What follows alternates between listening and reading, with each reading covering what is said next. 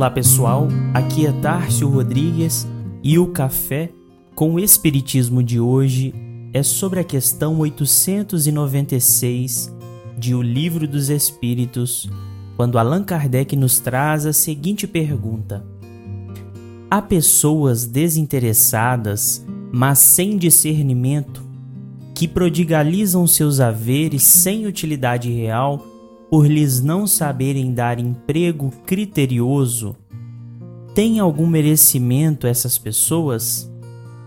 E os espíritos respondem: tem o do desinteresse, porém não o do bem que poderiam fazer. O desinteresse é uma virtude, mas a prodigalidade irrefletida constitui sempre, pelo menos, falta de juízo.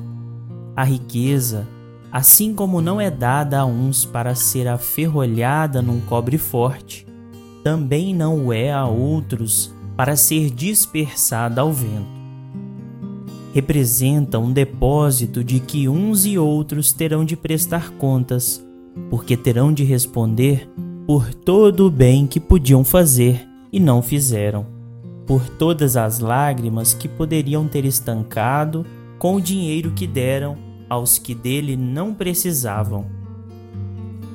Nesta questão, temos uma ponderação muito bem proposta pelos Espíritos que nos serve de exemplo para entendermos o interesse pessoal enquanto esse sinal mais característico da imperfeição moral, quando deixados de lado os vícios e os defeitos que bem conhecemos, como está disposto na questão 895 nos lembrando ainda de que, apesar de todos os bons valores que podemos ter, é muito comum que, se alguma prova nos prejudique, os interesses pessoais, a nossa essência moral venha à tona e deixamos de praticar as virtudes que aparentemente havíamos conquistado.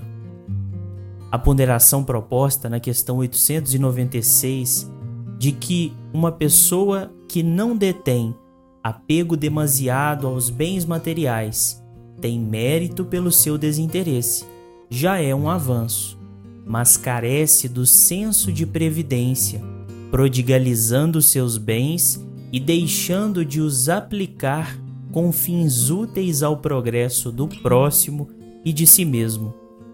Portanto, a boa medida de desinteresse está sempre relacionada com a utilidade de nossas ações.